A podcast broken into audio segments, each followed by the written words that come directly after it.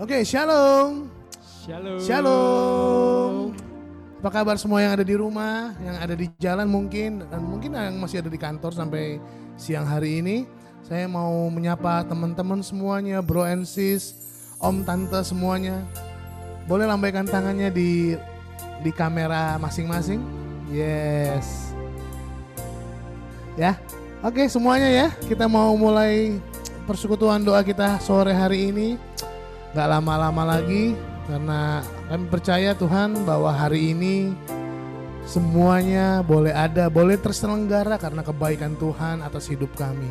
Hari ini kalau kita boleh kembali lagi di dalam persekutuan doa komunitas Santo Thomas itu semua karena kemurahan Tuhan. Dan saya mau ajak kita semua yang ada di mana pun kalian berada, kita mau angkat pujian ini, kita mau nyanyikan pujian ini sebagai bentuk syukurmu, sebagai bentuk syukur kita semua. Kalau sampai hari ini Yesus tetap memelihara kita. Amin. Kita mau angkat pujian ini, kita mau nyanyikan lagu ini dengan sungguh-sungguh.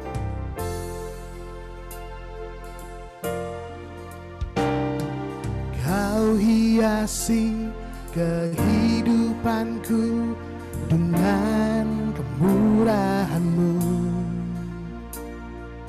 Kau rancangkan masa depanku penuh dengan harapan. Aku ada saat ini semuanya karena kasihmu.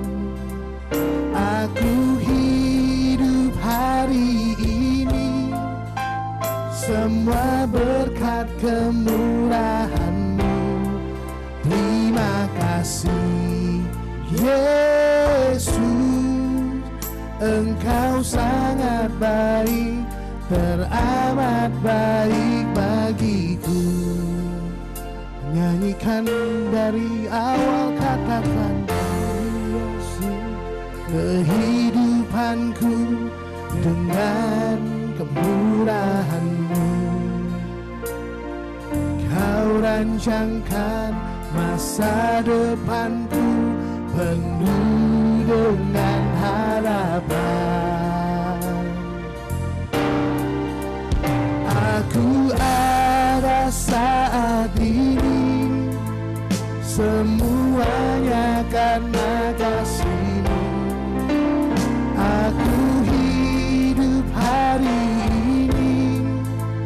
semua berkat kemurahanmu. Terima kasih Yesus. Engkau sangat baik Teramat baik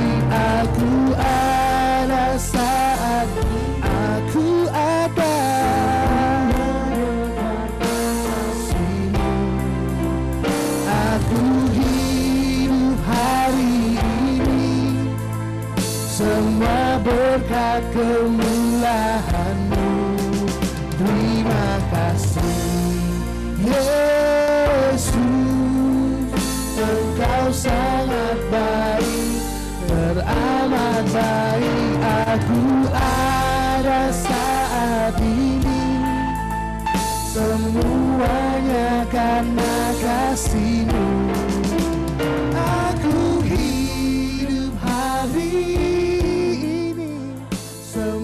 berkat kemurahanmu. Terima kasih Yesus. Engkau sangat baik Teramat baik bagiku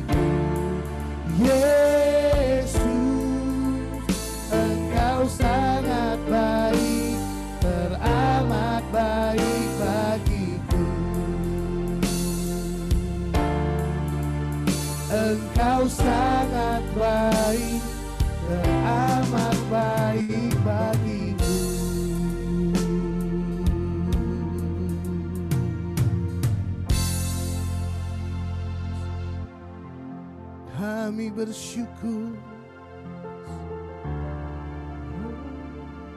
Kami bersyukur buat kebaikanmu.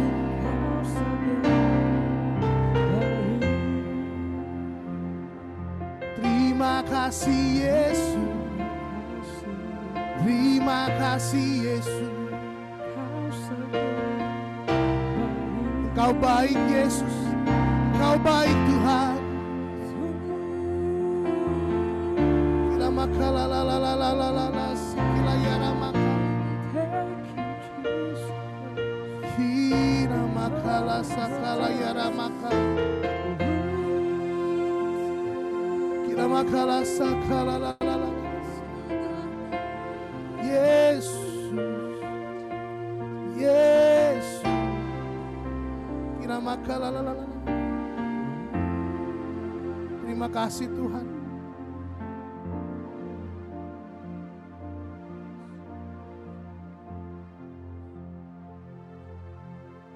Dalam nama Bapa dan Putra dan Roh Kudus, amin. Tuhan Yesus, kalau hari ini Tuhan, kami boleh bersekutu bersama-sama. Semua atas kemurahan-Mu Bapa. Tidak ada kata-kata lain yang dapat kami lukiskan untuk melukiskan kebaikan-Mu. Tidak ada kata-kata lain Tuhan yang dapat menggambarkan begitu besarnya kasih-Mu atas hidup kami. Terima kasih Tuhan. Terima kasih Yesus. Kami bangga kami punya Allah seperti Engkau Tuhan.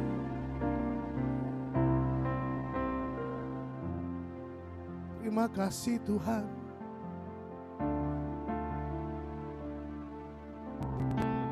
Terima kasih Yesus.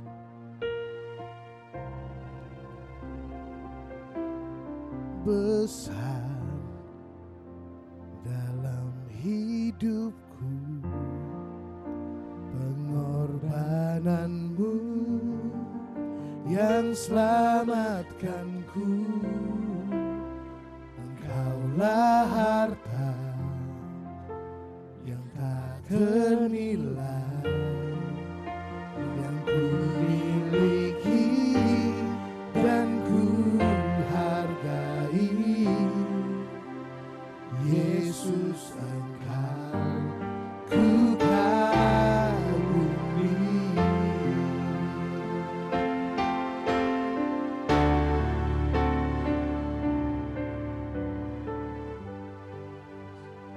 kasih Tuhan Terima kasih Yesus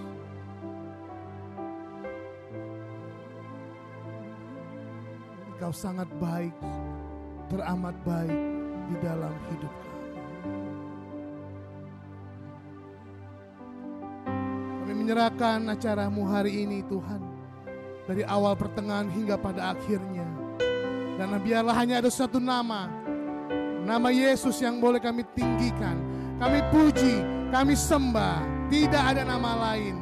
There is no other name. There is only one name. The name of Jesus. Amin. Kita mau tepuk tangan semuanya dong buat kemuliaan Tuhan. Yang di rumah tepuk tangan dong. Di mana pun kamu berada, tepuk tangan yang paling keras hari ini.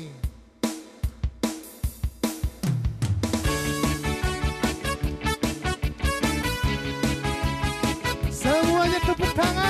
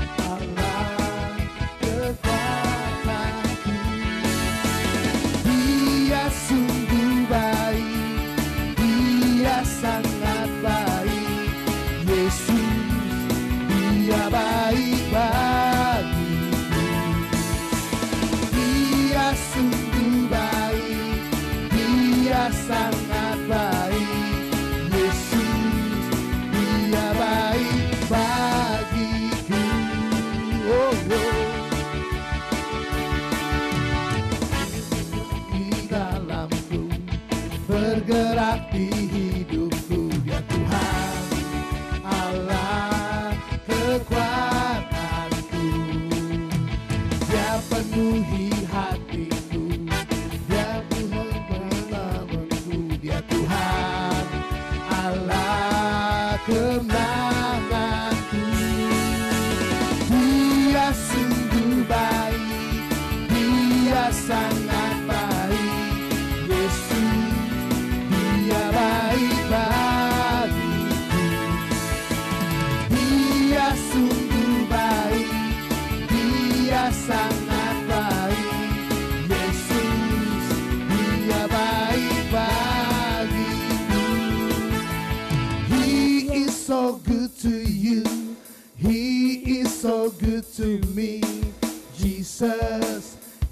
so good to you.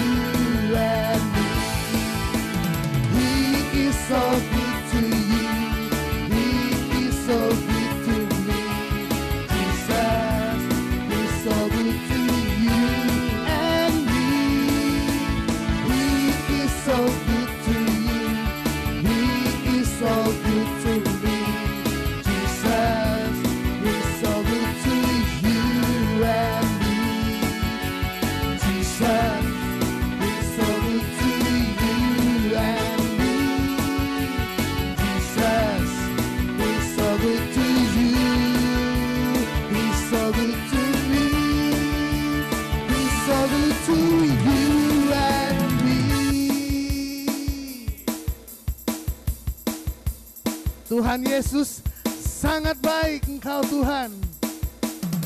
Tuhan Yesus Engkau sungguh luar biasa.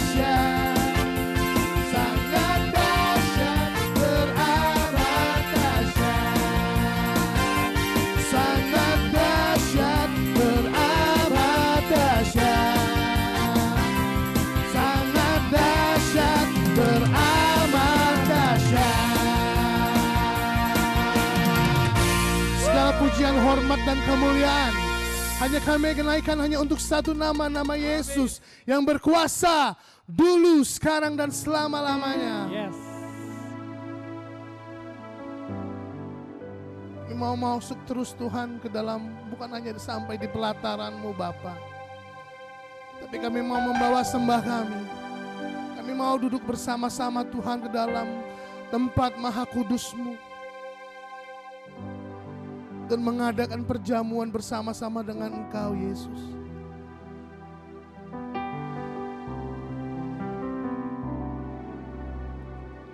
Kami mau terus menyembahmu Tuhan. Kami mau terus memujamu Yesus. Terima kasih, Tuhan.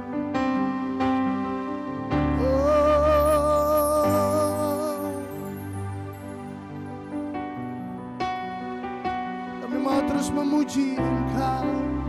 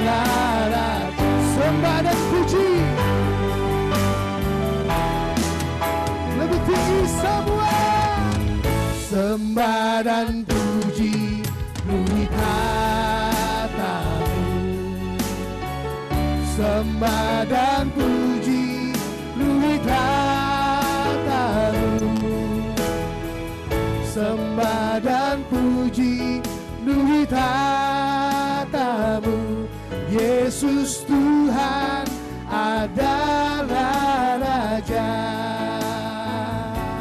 Yesus Tuhan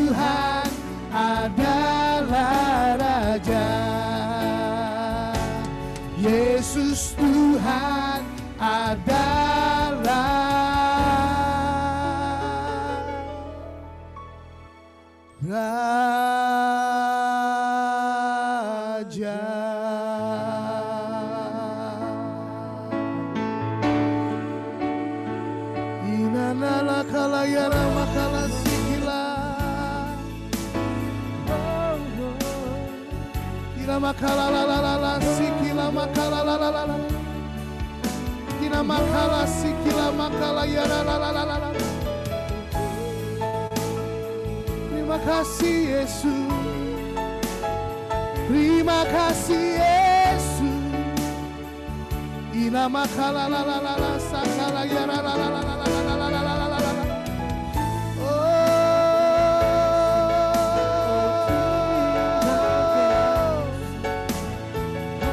makala sikila makala ya la la la aku memuji dan menyembahmu.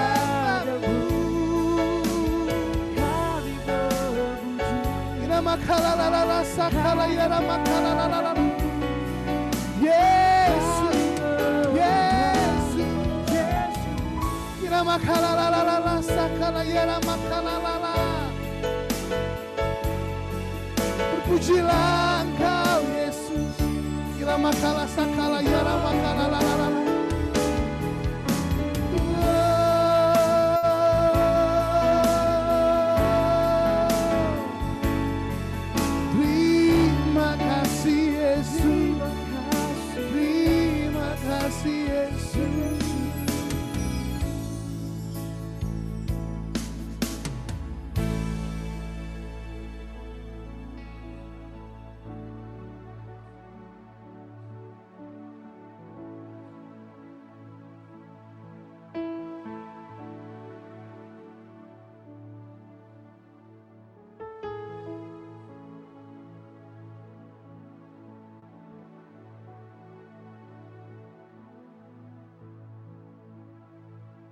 melewati saat-saat bersama Yesus.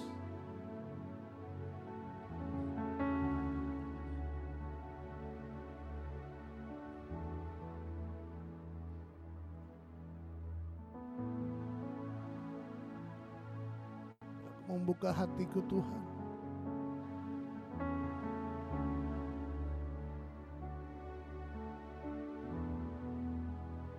Aku menyembahmu Tuhan.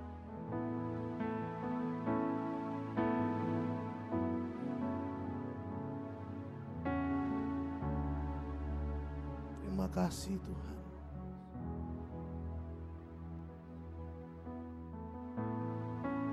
Terima kasih Yesus.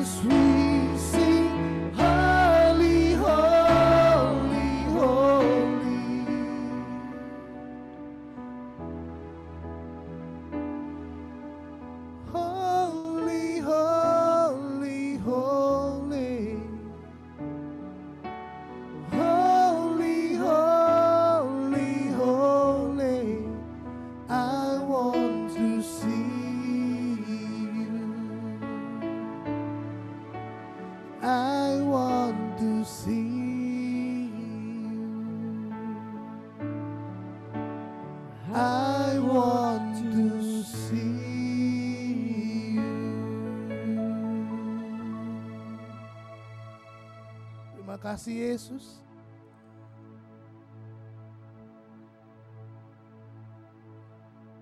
Kami ada sebagaimana Engkau ada Tuhan. Dan kalau pada sore hari ini Engkau sudah mengirimkan anakmu Koyanto di tempat ini. Walaupun kami hanya berhubungan melalui Zoom Tuhan. Tapi kami percaya bahwa Engkau Yesus tidak dapat dibatasi oleh apa pun itu.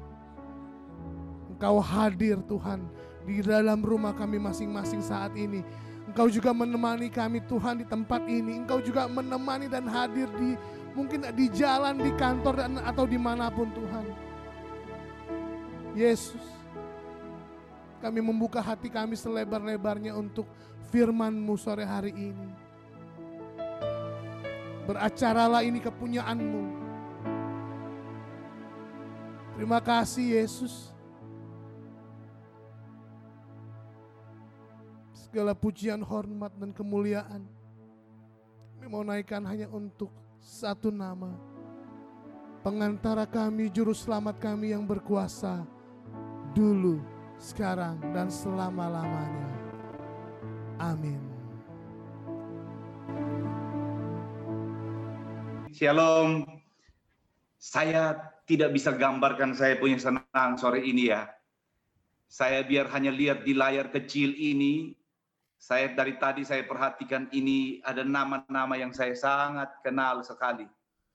Hanya memang kebanyakan tutup kameranya, tapi tidak apa-apa. Saya tahu ada nama di situ dan saya tahu mereka ada di sana dan mereka mendengarkan. Yang saya bisa lihat, nah ini Sinta sudah. Dan saya lihat ada saudara saya satu yang dari Keva, Ferry, Ferry Lopez ini. Luar biasa, luar biasa. Nanti kadang-kadang Ferry bersaksi di Peri Thomas ini tentang apa yang terjadi. Nah ini, muncul semua ini. Luar biasa. Saya yang pertama saya mau katakan kenapa saya katakan saya gembira sekali karena hari ini harusnya saya tugas bawa firman di PD kami. Kami PD offline di Keva ini dan tetap ramai sekali, ramai sekali. Minggu lalu hampir 300 orang yang hadir. Jadi karena kami wilayahnya masih masih zona hijau, jadi ya kita bisa PD. Dan orang-orang rindu sekali PD. Jadi hari ini harusnya saya mau firman, tapi saya katakan kasih Romo John. Sebab saya mau ketemu dengan saya punya saudara-saudara yang di Jakarta. Amin. Dan saya rindu hari ini, saya percaya bahwa Tuhan mau bicara buat kita. Sekian lama kita tidak ketemu, saya percaya Tuhan ada di antara kita. Tidak peduli jaraknya seperti apa.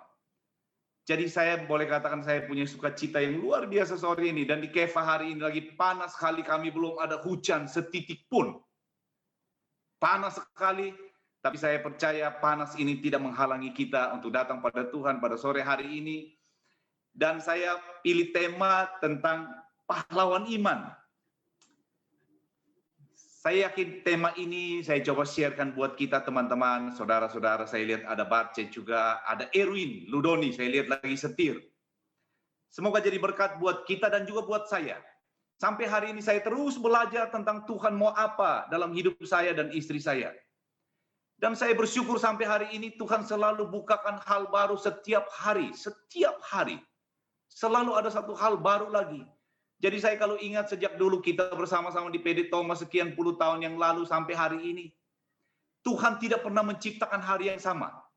Sampai hari ini selalu ada hal baru yang luar biasa. Jadi karena itu saya percaya pada hari ini kalau saya pilih tema pahlawan iman ini karena saya percaya saya sedang melihat. Kenapa saya minta kita punya kamera dibuka? Karena saya percaya dari timur, dari pedalaman pulau timur saya sedang perhatikan. Orang-orang yang Tuhan akan jadikan pahlawan-pahlawan iman di mana pun mereka berada. Amin. Dan saya percaya ini akan terjadi dan harus terjadi. Karena ini kehendak Tuhan. Pada waktu Anda dan saya kita bicara tentang pahlawan iman akan ada dua hal penting yang selalu ada dalam diri seorang pahlawan, yaitu tentang keberanian dan tentang pengorbanan. Dan karena dua hal luar biasa itu, maka kehidupan mereka itu memberi pengaruh yang luar biasa kepada suatu daerah atau negara tertentu. Kemudian nama mereka itu akan dikenang dan tercatat di buku sejarah. Itu pahlawan secara dunia. Tidak setiap orang bisa jadi pahlawan dunia. Tidak setiap orang bisa. Tapi setiap Anda dan saya kita bisa menjadi pahlawan di tangan Tuhan. Orang-orang biasa yang memberi diri diubahkan oleh Tuhan karena mereka percaya kepada Dia, kemudian memberi diri diperlengkapi oleh Tuhan. Kemudian mereka mau pergi untuk Tuhan. Kemudian Tuhan akan menyertai mereka dengan kuasa yang besar dan tanda-tanda yang menyertai yang luar biasa. Itu pahlawan di tangan Tuhan. Dan setiap Anda dan saya kemudian dipakai oleh Tuhan untuk memberi pengaruh yang besar dalam hidup orang lain. Ada satu ungkapan berkata, sebuah kehidupan yang dijalani tanpa memberi pengaruh yang baik pada orang lain adalah sebuah kehidupan yang tidak pantas untuk dijalani. Kita anak-anak PD Thomas ini ya, kita punya suhu Ibu Chun itu ajarkan kita dari dulu adalah hidup ini berilah pengaruh pada orang lain. Sebab jika kita tidak memberi pengaruh, maka kita sebenarnya sudah mati walaupun kita masih hidup. Jadi pahlawan iman yang saya maksudkan adalah orang-orang yang Tuhan sudah perhatikan mereka lama sekali. Tentang bagaimana cara mereka hidup. Tentang bagaimana cara mereka memperlakukan orang lain. Tentang bagaimana cara mereka bicara. Tentang bagaimana mereka bereaksi pada waktu tantangan besar ada dalam hidup mereka. Hidup Anda dan saya sedang diperhatikan dari tempat yang maha tinggi. Itulah sebabnya kenapa kalau Anda dan saya perhatikan baik-baik isi kita hidup saat ini, maka ini akan menentukan apakah Tuhan akan melihat kepada kita atau tidak. Dalam bacaan dari Yosua bab 1 ayat yang ke-8. Coba kita lihat firman ini. Kita baca bersama. 1, 2, 3. Janganlah engkau lupa memperkatakan kitab Taurat ini. Tetapi renungkanlah itu siang dan malam supaya engkau bertindak hati-hati sesuai dengan apa yang tertulis di dalamnya. Sebab dengan demikian perjalananmu akan berhasil dan engkau akan beruntung. Firman ini mengajarkan bahwa sebuah perjalanan hidup yang berhasil dan beruntung adalah sebuah perjalanan hidup yang dijalani dengan penuh kehati-hatian karena mengenal kebenaran firman Tuhan. Dan karena itu, karena kita berhati-hati dengan isi hidup ini, maka kita didapati oleh Tuhan bisa dipercaya dalam hidup ini. Dan karena kita bisa dipercaya, maka Tuhan akan percayakan kita banyak hal besar dalam hidup ini. Dan pada waktu dia percaya, dia akan menyertai kita dengan banyak hal yang besar yang tidak pernah kita pahami. Ada satu kisah dalam Alkitab, kita baca sekali lagi dalam Lukas bab 10 ayat 17 sampai 20 supaya kita paham tentang apa arti pahlawan iman ini. Lukas bab 10 ayat 17 sampai 20. Saya bacakan. Di layar juga ada. Kemudian ke-70 murid itu kembali dengan gembira dan berkata, Tuhan, juga setan-setan takluk kepada kami demi namamu. Lalu kata Yesus kepada mereka, Aku melihat iblis jatuh seperti kilat dari langit. Sesungguhnya aku telah memberikan kuasa kepada kamu untuk menginjak ular dan kala jengking dan kuasa untuk menahan kekuatan musuh sehingga tidak ada yang akan membahayakan kamu. Namun demikian, janganlah bersuka cita karena roh-roh itu takluk kepadamu, tetapi bersuka citalah karena namamu ada terdaftar di surga. Kalau kita percaya perhatikan baik-baik ayat yang terakhir itu Yesus mau katakan kepada murid-murid setelah mereka pergi cerita ini tentang ke-70 murid yang diutus oleh Yesus mendahului dia dalam pelayanannya, mereka diutus berdua-dua, kemudian mereka pergi melayani, kemudian kuasa Tuhan menyertai mereka, mereka pulang dengan gembira, dan mereka bersaksi bahwa iblis juga takluk pada mereka.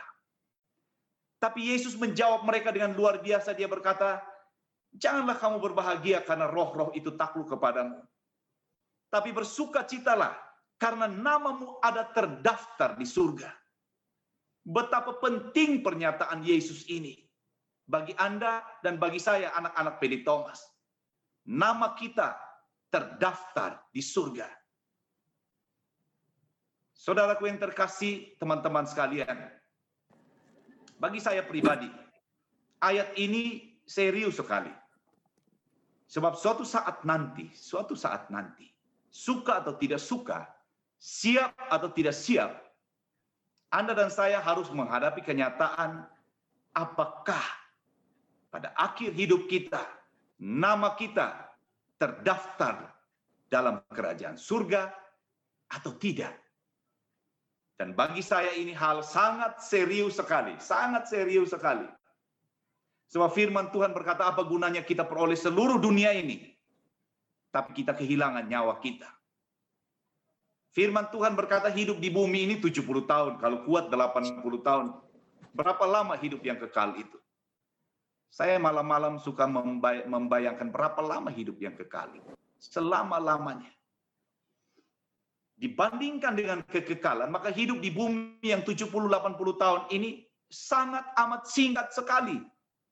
Tapi apa isi hidup yang singkat ini sangat menentukan di mana kita akan menghabiskan kekekalan hidup kita. Apakah bersama Tuhan selamanya atau terpisah darinya selama-lamanya. Jika kita semua anak-anak PD Thomas termasuk saya, saat ini kita memilih untuk menyerahkan hidup kita untuk diubahkan.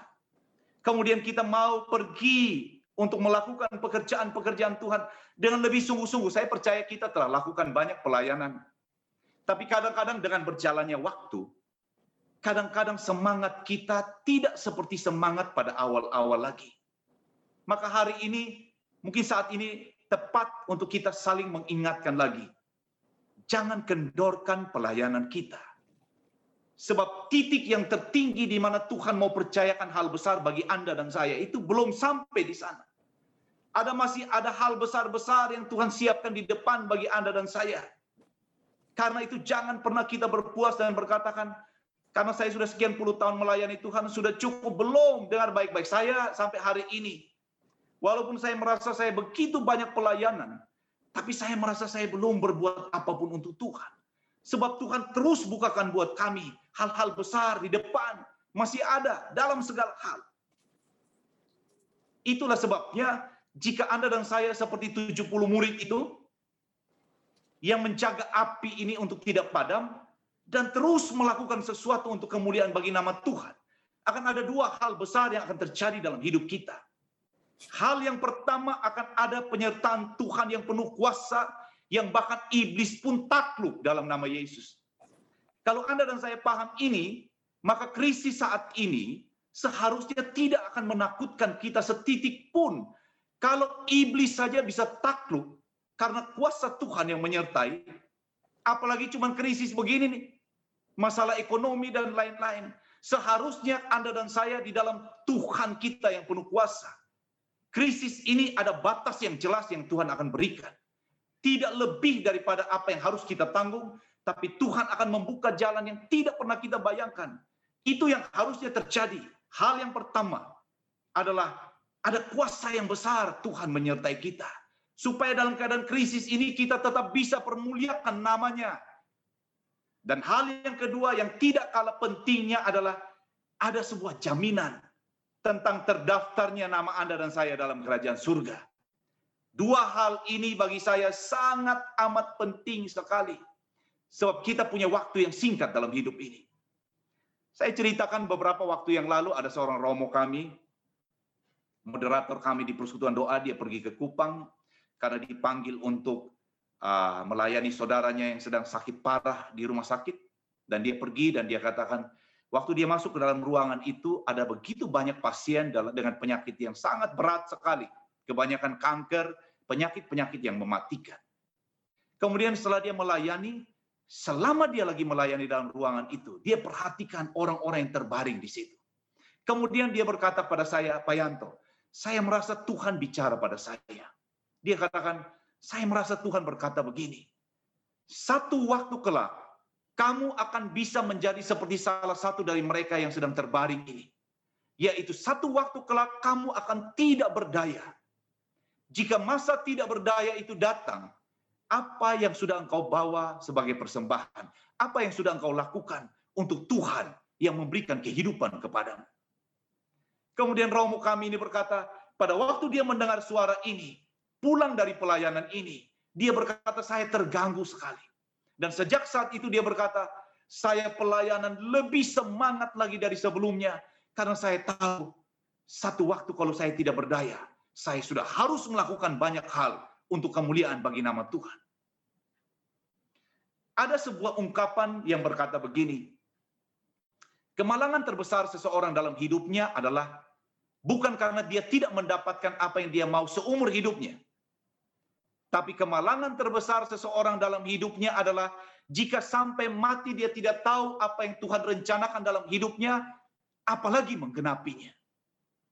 Saudaraku yang terkasih, Allah ingin Anda dan saya adalah orang-orang yang bisa dipilih untuk menjadi pahlawan-pahlawan iman. Yang bisa dipilih untuk memberi pengaruh yang kuat kepada orang lain. Supaya sekali orang melihat hidup Anda dan saya, mereka bisa melihat ada Tuhan dalam hidup Anda dan saya. Dalam segala segi kehidupan kita. Sekali orang urusan dengan kita, mereka harus merasa mereka seperti bertemu dengan Tuhan. Tentang sukacitanya, tentang kekuatannya, tentang kepastian tentang masa depan yang terbaik yang kita miliki. Dalam Matius bab 5 ayat ke-16, coba kita baca bersama satu ayat lagi. Dalam Matius bab 5 ayat 16 dikatakan begini. Demikianlah hendaknya terangmu bercahaya di depan orang, supaya mereka melihat perbuatanmu yang baik dan mempermuliakan Bapamu yang di surga. Firman ini berkata terang yang ada pada kita itu baru bisa bercahaya jika ada perbuatan baik yang mengikuti terang kita. Dan terang itu akan makin bersinar dan mempermuliakan nama Tuhan. Jika orang bisa merasakan ada perbuatan baik itu.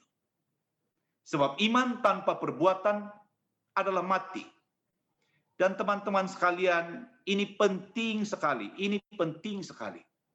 Kita mau pelayanan seperti apa pun, menjadi pemberita firman seperti saya, atau menjadi singer, WL, atau apa pun lah. Tapi jangan lupakan perbuatan baik. Jangan lupakan perbuatan baik. Sebab perbuatan baik ini sangat penting sekali. Orang harus bisa merasakan itu. Saya akan ceritakan kisah lama. Kisah lama semoga bisa memberi inspirasi bagi kita.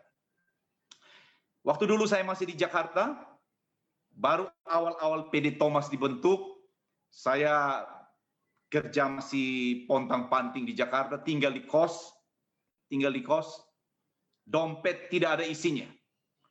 Tapi saya cinta Tuhan luar biasa pada waktu itu. Dan saya punya kerinduan, saya harus lakukan sesuatu untuk orang lain, untuk menunjukkan betapa Tuhan begitu baik buat saya. Ada sebuah tempat namanya Transit House di daerah Kepaduri saya kalau tidak salah ya. Tempat Ibu Tresia, suster-susternya pelayanan di sana. Hari itu saya pergi ke tempat itu karena ada seorang pemuda kira-kira berumur sekitar mungkin 18 tahun. Namanya Ari, saya masih ingat sekali. Dia menderita penyakit gagal ginjal Kemudian saya dengar cerita bahwa anak ini namanya Ari ini adalah dia uh, pindah dari agama yang lain masuk Katolik. Kemudian karena dia masuk ke agama Katolik, kemudian dia diusir oleh keluarganya karena imannya kepada Yesus. Kemudian setelah dia diusir, dia kena gagal ginjal. Anda bisa bayangkan keluarganya mengatakan dia dikutuk karena murtad. Karena murtad, karena dia mau menjadi seorang Katolik. Selama di transit house saya pergi, saya melihat betapa menderitanya dia karena penyakitnya. Tapi yang luar biasa adalah pada waktu karena waktu itu karena dia gagal ginjal, jadi tubuhnya bengkak-bengkak. Tapi pada waktu dia menderita begitu, saya lihat dia menderita sekali. Dan saya tidak bisa berbuat apa pun. Tapi tidak keluar setitik pun kata keluhan dari mulutnya. Dia hanya berkata, Yesus tolong saya. Yesus tolong saya. Tuhan Yesus tolong saya. Kemudian saya tergerak dan berkata, mari saya bawa kamu ke rumah sakit. Tapi sejujurnya saya pada waktu itu tidak punya uang apa pun. Sangat sedikit sekali uang yang ada di dompet saya. Tapi saya punya satu hati dan berkata, saya harus bawa dia ke rumah sakit. Kemudian saya bawa dia naik taksi ke rumah sakit Sumber Waras, saya ingat pada waktu itu. Kemudian dia masuk ke ruang perawatan, kemudian uh, Perawat bertanya siapa yang bertanggung jawab, saya berkata saya yang bertanggung jawab. Kemudian dokter datang melihat keadaannya, kemudian dokter berkata bahwa ini dia harus cuci darah. Karena dia sudah keracunan, karena ginjalnya tidak berfungsi. Saya berkata kepada dokter, lakukan apa saja, yang penting anak ini bisa baik. Kemudian dokter berkata, tapi pada waktu tensinya dilakukan, anak ini tensinya hampir nol berarti tekanan darahnya hampir tidak ada sama sekali. Dan dokter berkata kalau tekanan darahnya tidak ada, tidak bisa cuci darah. Hemodialisa tidak bisa kalau tekanan darahnya tidak cukup. Kemudian dokter berkata, dia harus dipacu dulu jantungnya supaya tekanan darahnya naik, baru bisa cuci darah. Dan dokter berkata harus suntik sejenis obat yang disuntikan langsung ke jantungnya. Tapi obat ini mahal, harus ada orang yang membayarnya. Dan saya dengan berani berkata kepada dokternya, lakukan saja, saya akan tanggung jawab. Uang di dompet tidak ada. Kemudian dokter berkata, tanda tangan ini. Saya tanda tangan. Kemudian dokter mempersiapkan alatnya, saya masih temani anak ini, saya katakan pada dia, kamu harus kuat, Tuhan ada, Tuhan akan menolong kamu. Kalau kamu sembuh, kamu akan ikut saya pelayanan. Dan dia berkata, Pak Yanto jangan bohong ya, saya ingin ikut pelayanan. Ya, saya katakan ya. Kemudian dokter datang dengan perawat, membawa semua peralatan, kemudian saya disuruh minggir, kemudian dokter siap untuk menyuntikan obat itu ke jantungnya. Saya perhatikan dari arah belakang, karena dokter di depan menghadap ke dia. Dokter membuka bajunya, Kemudian pada waktu alat suntik itu mau disuntikan ke jantungnya, jarum itu begitu mau mendekat ke dadanya, tiba-tiba Ari ini menarik napas panjang sekali saja. Dan kemudian dia tidak ada napas lagi.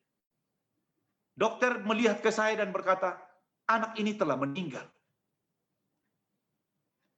Saudaraku yang terkasih, karena dia meninggal, maka seluruh biaya-biaya yang harusnya saya tanggung tidak jadi dibebankan buat saya. Tapi apa yang saya mau katakan di sini?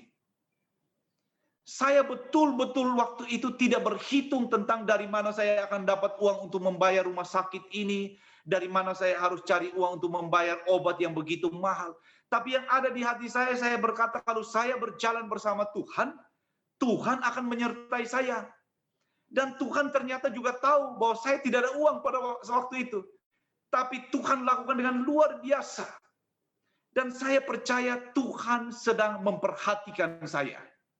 Dan bagi saya ini poin penting sekali. Saya ceritakan ini di mana-mana kepada banyak orang. Ada banyak orang tidak bisa berbuat baik karena mereka berhitung di dalam hidupnya.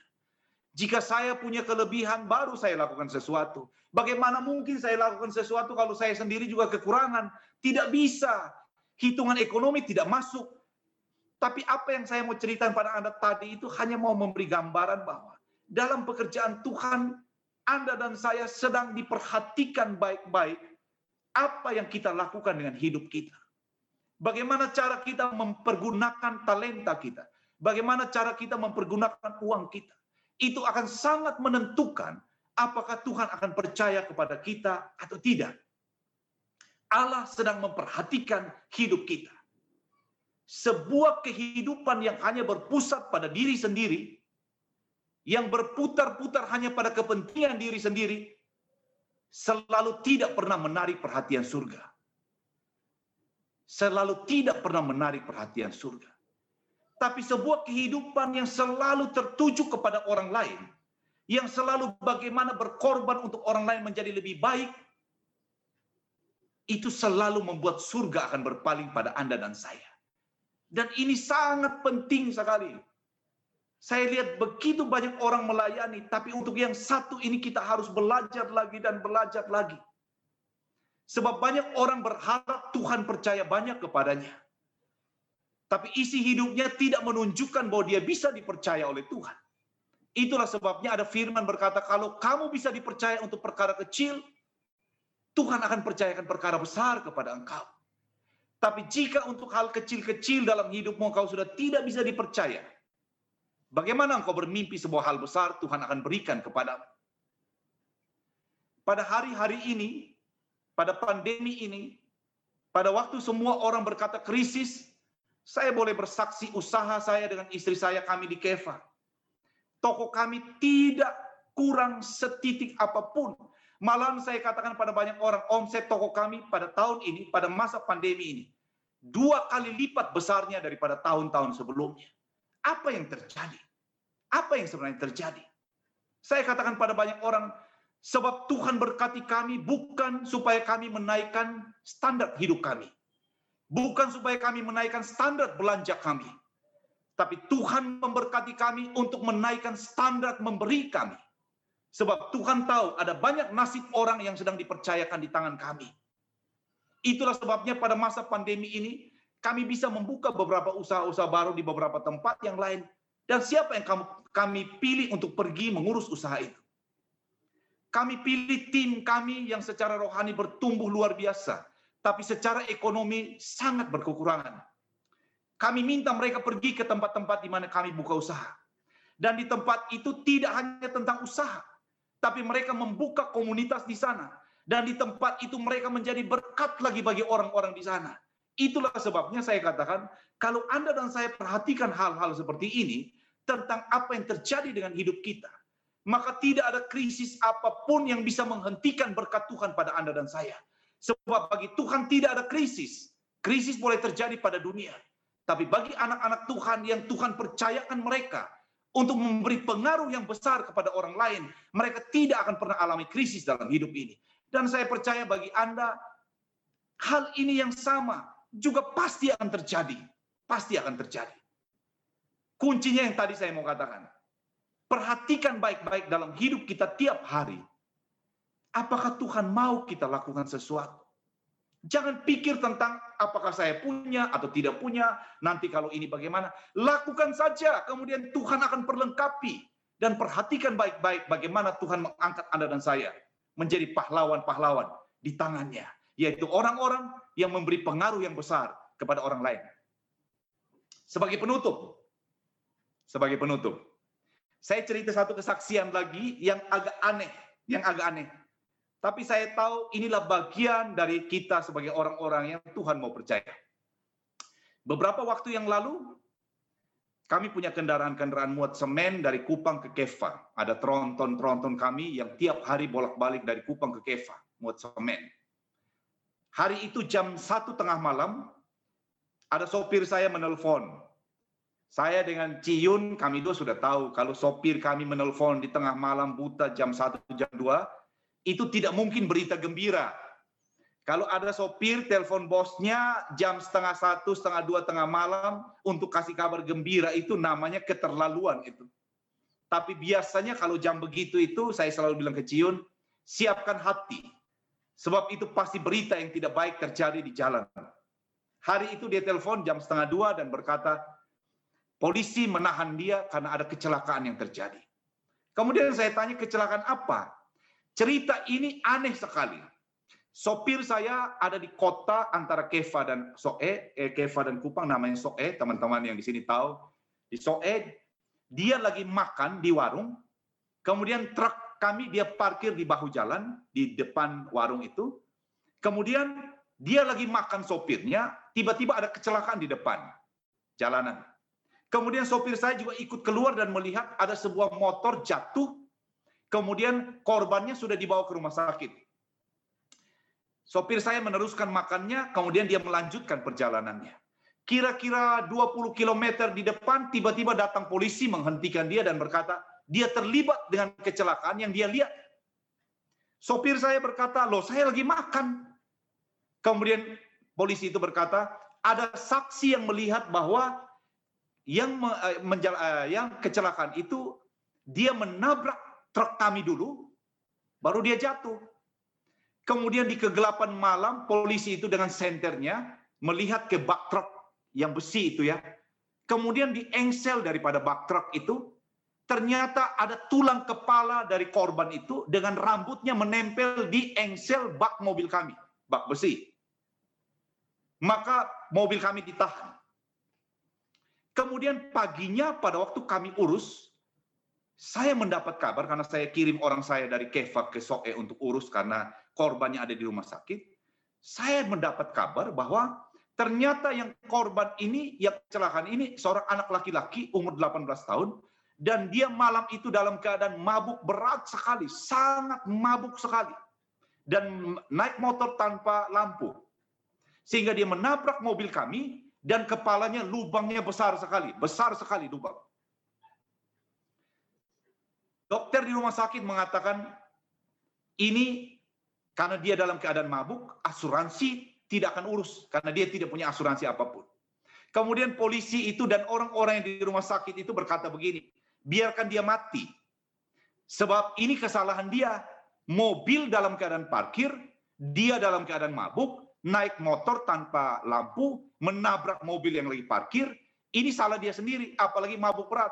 Semua orang di rumah sakit berkata, biarkan dia mati, dia pantas untuk mati. Kemudian orang tanya pada saya, apa yang kita harus lakukan?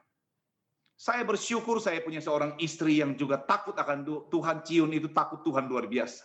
Saya tiap kali dalam hidup ini kalau saya punya keputusan yang penting, saya selalu tanya dia, apa yang saya harus lakukan?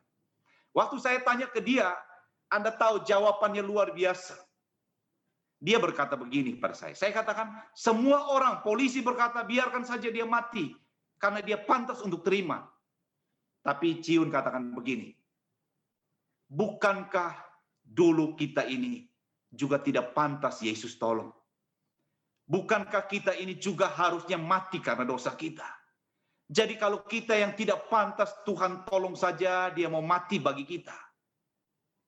Anak ini antara hidup dan mati.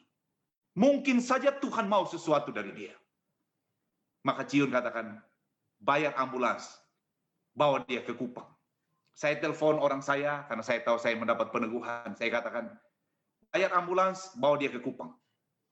Setelah sampai di Kupang, dokter di rumah sakit Siloam Kupang berkata, ini kepalanya harus dioperasi saat ini juga. Sebab tulang itu menancap di otaknya. Tapi dokter mengatakan bayar di depan. Saya tanya ke dokternya, berapa biayanya? 60 juta saja. 60 juta rupiah. Saya tanya lagi pada Cion, kita bayarkah? Cion katakan, karena kita sudah maju, kita tidak bisa mundur lagi. Saya telepon bagian admin rumah sakit dan saya katakan, lakukan operasi sekarang. Saya transfer uangnya sekarang. 8 jam operasi selesai. Dokter mengatakan operasi itu berhasil. Beberapa hari kemudian, saya kemudian mendapat kabar cerita yang luar biasa. Anak ini ternyata adalah anak yang paling baik dalam keluarga. Hari itu dia mabuk pertama kali karena dia mau kuliah. Bapaknya tidak setuju. Bapaknya punya istri yang banyak. Biayanya habis untuk istri-istrinya kemudian dia mau sekolah, bapaknya tidak mau, maka dia mabuk pertama kali hari itu dan dia mencium truk saya. Kemudian saya mulai paham kenapa dia harus urusan dengan kita. Di titik ini saya mulai mengerti kenapa Tuhan mau kami terlibat di dalamnya. Ada uang yang besar di dalamnya, tapi tiba-tiba uang itu tidak menjadi arti apa pun pada waktu kita tahu Tuhan sedang mau sesuatu dengan anak ini. Kemudian lewat kejadian ini akhirnya bapak dari anak itu bertobat, bertobat sungguh-sungguh karena dia berkata harusnya saya yang mati. Dan kemudian anak itu setelah beberapa lama kemudian dia mulai baik dan dia bisa telepon, dia bicara dengan saya, dia katakan terima kasih. Saya cuma katakan jaga hidupmu baik-baik. Kalau sampai Tuhan mau engkau urusan dengan saya dan kau diselamatkan, Tuhan pasti punya rencana besar untuk hidup. Tapi apa yang saya mau katakan? Anda lihat cerita ini. Cerita ini aneh sekali. Kalau kita ikut orang dunia, tidak mungkin saya bayar. Karena itu bukan urusan saya. Kita dalam posisi yang benar. Tapi jika bicara tentang orang-orang yang bisa dipercaya Tuhan, kadang-kadang hal ini akan terjadi bagi hidup Anda dan saya. Itulah sebabnya saya mau katakan, jika Anda dan saya mengerti ini, hidup Anda dan saya tidak akan pernah sama lagi. Setiap hari akan ada sesuatu hal baru lagi, sesuatu hal baru lagi, dan hal baru itu akan membuat kita naik lebih tinggi lagi. Untuk apa? Semakin bisa dipercaya oleh Tuhan. Itulah pahlawan iman yang saya maksudkan. Orang-orang yang mau ambil sikap melakukan sesuatu untuk kemuliaan bagi nama Tuhan. Dan saya percaya hari ini firman ini memberkati kita. Lakukan sesuatu dan perhatikan bagaimana Tuhan mempercayai kita hal besar dalam hidup ini. Jadilah orang-orang yang memberi pengaruh yang luar biasa pada orang lain. Sebab di masa ini Tuhan tetap cari Anda dan saya untuk diperlengkapi, untuk menunjukkan pada dunia bahwa bagi anak-anak Tuhan, masa depan yang terbaik tetap ada di depan. Tapi perhatikan baik-baik, Tuhan di tempat yang maha tinggi sedang memperhatikan hidup kita. Amin. Itu saja firman pada hari ini. Semoga mengingatkan kita, anak-anak PD Thomas adalah anak-anak yang Tuhan pilih khusus. Dan saya percaya lewat kita semua, nama Tuhan akan semakin dipuji dan dipermuliakan. Dan kita jadi berkat bagi banyak orang lain. Amin. Tuhan berkati. Mari kita berdoa demi nama Bapa dan Putra dan Roh Kudus. Amin. Terima kasih banyak Bapa di dalam surga. Kami bersyukur pada hari ini kau ajarkan kami Tuhan. Karena kami tahu pada Tuhan ada begitu banyak hal baik, mujizat, berkat yang Tuhan siap untuk berikan bagi kami. Bukan hanya hambamu di sini, tapi setiap anak-anak Tuhan yang saat ini sedang ikut acara Zoom, anak-anak PD Thomas, di mana pun mereka berada. Tuhan buka tanganmu, kami percaya mereka akan berkelimpahan sebab mereka mau melangkah bersama Tuhan untuk melakukan sesuatu yang mempermuliakan nama Tuhan. Mereka akan keluar Tuhan. Mereka akan bersemangat lagi. Mereka akan berbuat baik lebih banyak lagi Tuhan. Karena kami percaya mereka engkau sedang perhatikan. Dan kami percaya Tuhan engkau akan memperlengkapi mereka. Dan nama Tuhan hanya pada akhirnya yang akan dipuji dan dipermuliakan. Terima kasih banyak Bapak. Ini doa kami. Hanya di dalam nama Yesus kami berdoa mengucap syukur. Amin. Di nama Bapa dan Putra dan Roh Kudus. Amin. Shalom. Terima kasih Koyanto. Luar biasa kalau sampai hari ini uh, kita masih boleh Tuhan pelihara. Kalau sampai hari ini kita masih boleh bisa berdiri tegar semua karena anugerahnya. Kita mau tundukkan kepala sejenak. Kita mau berdoa, Tuhan terima kasih untuk firman-Mu hari ini. Kalau Engkau sudah pakai anakmu Koyanto, memberi, memberitakan kebenaran-Mu melalui firman sore hari ini. Terima kasih Yesus. Biarlah kiranya Engkau memberkati Koyanto dan keluarganya. Pakai keluarga ini Tuhan untuk menjadi perpanjangan tangan-Mu. Di tempat di mana dia ditempatkan yaitu di Keva. Biarlah melalui Koyanto dan keluarganya, banyak orang boleh kembali menemukan Yesus sebagai cinta sejati. Terima kasih Tuhan Yesus. Terima kasih juga untuk Monik dan Sony yang sudah memberikan kesaksiannya bagaimana Tuhan menolong hidupnya. Terima kasih Tuhan untuk pasangan ini yang Engkau hadirkan di tengah-tengah kami. Terima kasih Tuhan Yesus dan juga kami mau berdoa Tuhan untuk komunitas kami yang tercinta yang berulang tahun ke-31 tahun. Tuhan, komunitas kami sudah menjadi komunitas yang dewasa. Biarlah Tuhan komunitas kami, komunitas Santo Thomas, boleh terus Tuhan berkarya, boleh terus menjadi perpanjangan tanganmu di mana pun komunitas kami ini berada. Dan biarlah melalui komunitas Thomas, boleh melahirkan anak-anak teruna-teruna, pasukan-pasukan khususmu yang boleh menjadi laskar Kristus di tengah dunia ini. Terima kasih Tuhan Yesus. Dan kalau sebentar lagi kami mau memberikan persembahan kami, Tuhan ajar kami, biarlah kami memberi yang terbaik dari yang kami punya. Bukan berarti memberi dari sisa yang sudah kami punya, tetapi kami mau berikan yang terbaik hanya untuk kemuliaan namamu. Terima kasih Tuhan Yesus, terima kasih. Amin. Kita mau naikkan pujian ini karena bukti kebesaranmu Tuhan kami boleh ada sampai hari ini. Tuhan kau sempurna. Dalam rencanamu dan karyamu Ku serahkan hidupku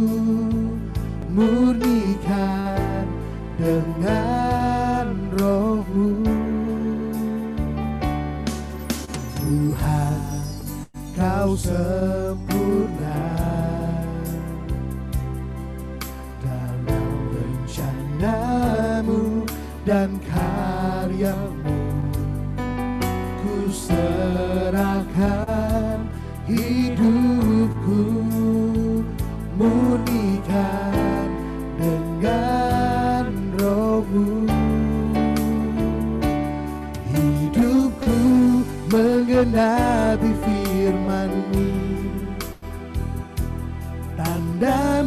Mujizat sertai tiap langkahku. Kau bersamaku di dalamku jadi bukti kebesaranmu. Hidupku menggenapi firmanmu. Tanda mujizat sertai tiap langkahku. Kau bersamaku